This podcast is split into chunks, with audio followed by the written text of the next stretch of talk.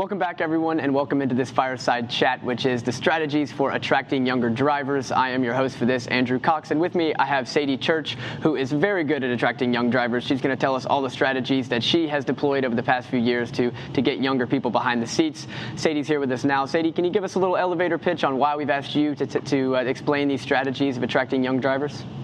Sure. Thanks so much for having me.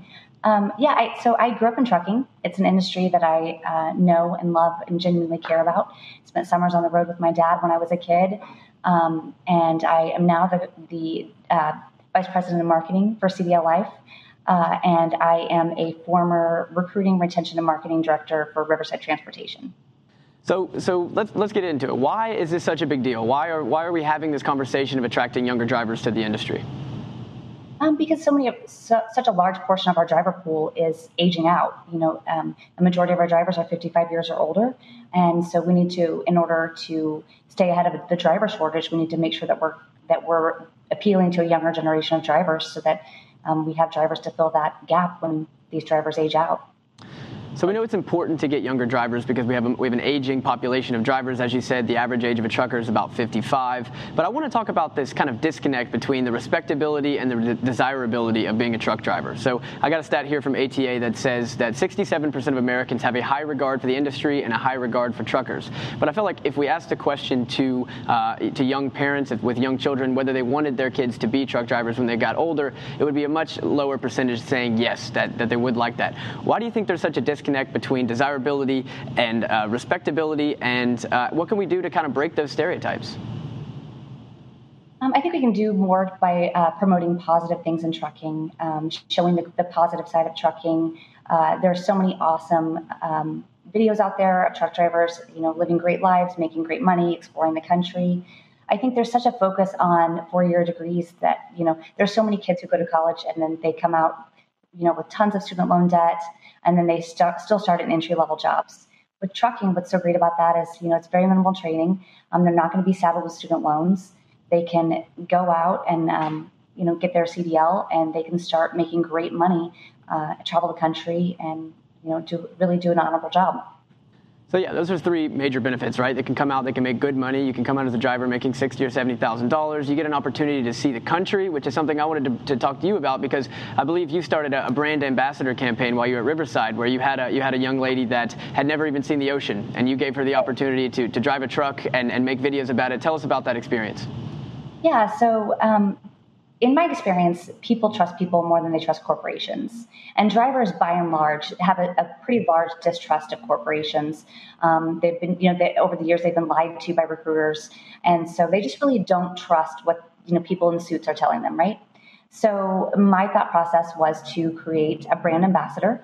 Um, I had, uh, and she was actually an employee in my recruiting department. It really beautiful, blonde, intelligent, has an MBA, really smart woman um, who had never really, she had, you know, she grew up in the same town, had never, never traveled, never experienced a lot of things. And she was just really ready to spread her wings. She talked to drivers every day and she heard, you know, how cool it was out on the road. And so she really got the itch. And she came to me and she was like, you know, I really want to be a driver. And I said, okay well, um, I want to make you a brand ambassador because I think you'd be perfect. I would love to chronicle your experience, um, you know, going through CDL school and just becoming a driver and seeing the country. And so that's what we did. We, I made her a brand ambassador. We got our pink uh, Volvo truck, and um, you know, we had her. We had her um, just really do daily videos and and and chronicle her her journey of becoming a truck driver. Yeah, so I think that's a, that's a great point you made it there at the very beginning that people trust people, especially truck drivers. They, they are notoriously a distrusting uh, group of people. Tell me how successful that group was. You told me that you had you know a pretty high number of new driver recruits just simply off of those YouTube videos she was making. Tell us about the success of the program. Yeah, so um, how we said the brand ambassadors is we wanted them to tell their story of RTI in their words. Um, you know, I we didn't tell Chelsea what she needed to say. Um, I wanted her to tell what her experience was as a driver um, and as a truck driver for RTI. So we gave her a lot of freedom um, to just really take control of her page uh, and and spread the word.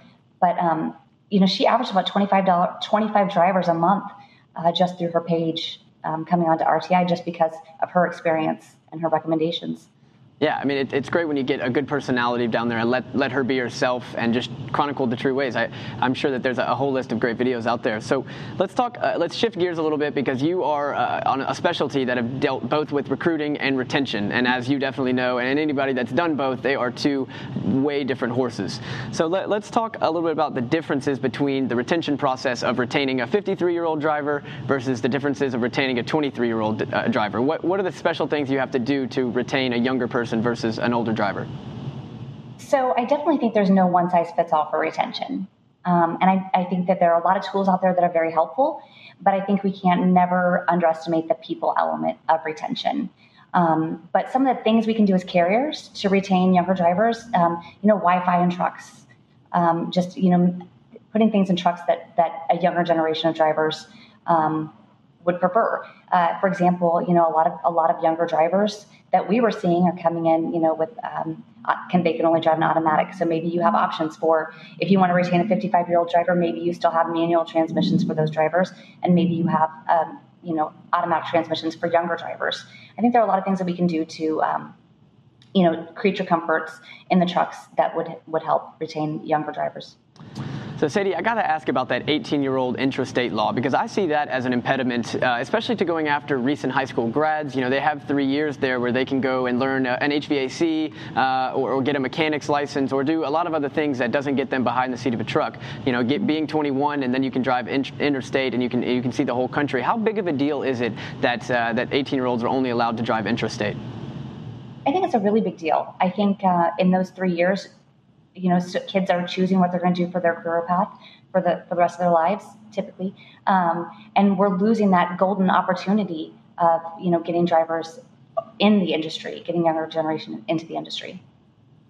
So uh, another thing I wanted to talk to you about, and this is something we, we had a call to uh, to discover a little bit about each other before this, and you talked about branding, and this one, this really stuck with me. You, you said that truckers are, are very smart people. They can sniff out BS from a mile away, and they see great equipment, great home time on the back of every truck, and that just doesn't really appeal to them anymore because they see it everywhere. So, what are, what are your thoughts on the best way to brand yourself as a trucking company, not only to attract younger drivers, but to attract drivers in general?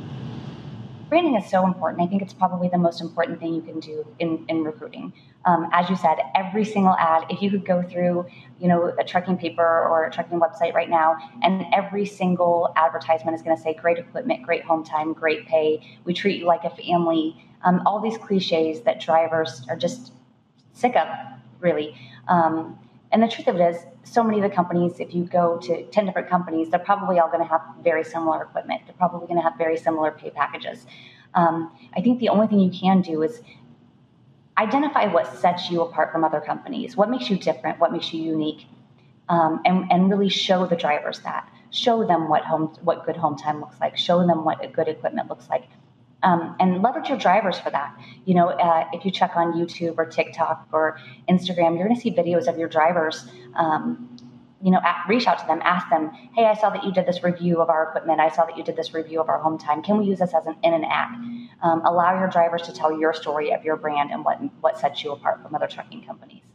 So I think one of those things that, that set apart certain companies from others is technology. And you mentioned there a moment a moment ago about uh, putting Wi-Fi into trucks or uh, and some other things. Maybe it's video games or, or whatever have you about getting tr- getting young drivers behind a truck of a very high-tech uh, big rig. What are some of the other technologies that, that you have used uh, to to deploy and, and, try to attract younger drivers? Is it is it simply Wi-Fi or is there other things there that, that young drivers are, are excited about when they hear you tell them? Um, I think just anything we can do with technology in the truck. So TVs, um, satellite, uh, tablets with uh, streaming services available, Netflix, Hulu, things like that.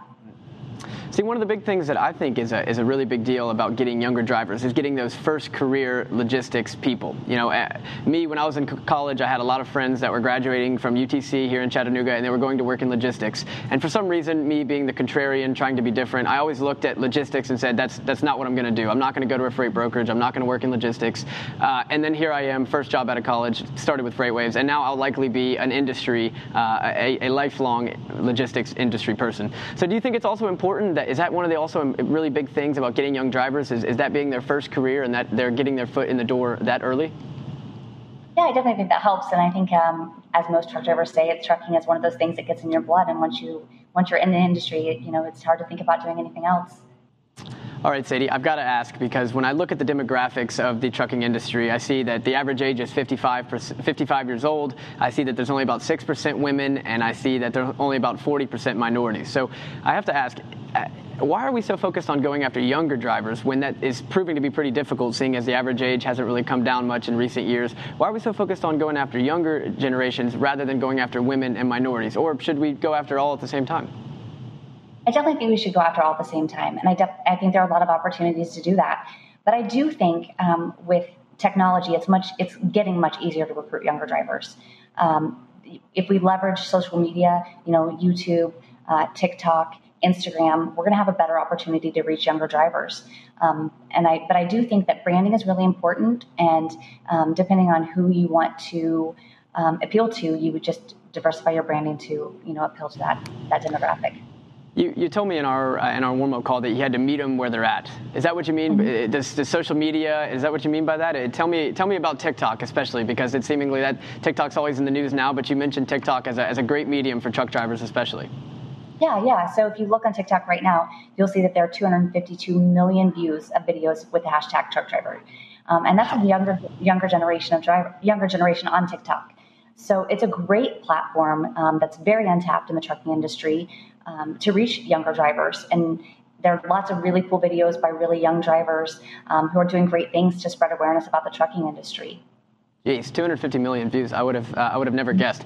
So let's talk about another, uh, another way that some people are getting into the door, getting, meeting them where they're at, so to say. Uh, this is Tomorrow's Truckers. This is the ATA program that I know you're at least a little bit familiar with, and this is their attempt to plant as many seeds of the industry into high school students as possible by attending career days and, and speaking at schools. Um, what do you think about this idea? Not just that program in particular, but do you think it's really important to get into schools even before they graduate to, to get in? And, and how do we do that? Should we pull up with a big rig and let them hop hop in, or what do you think is the best way to go about that?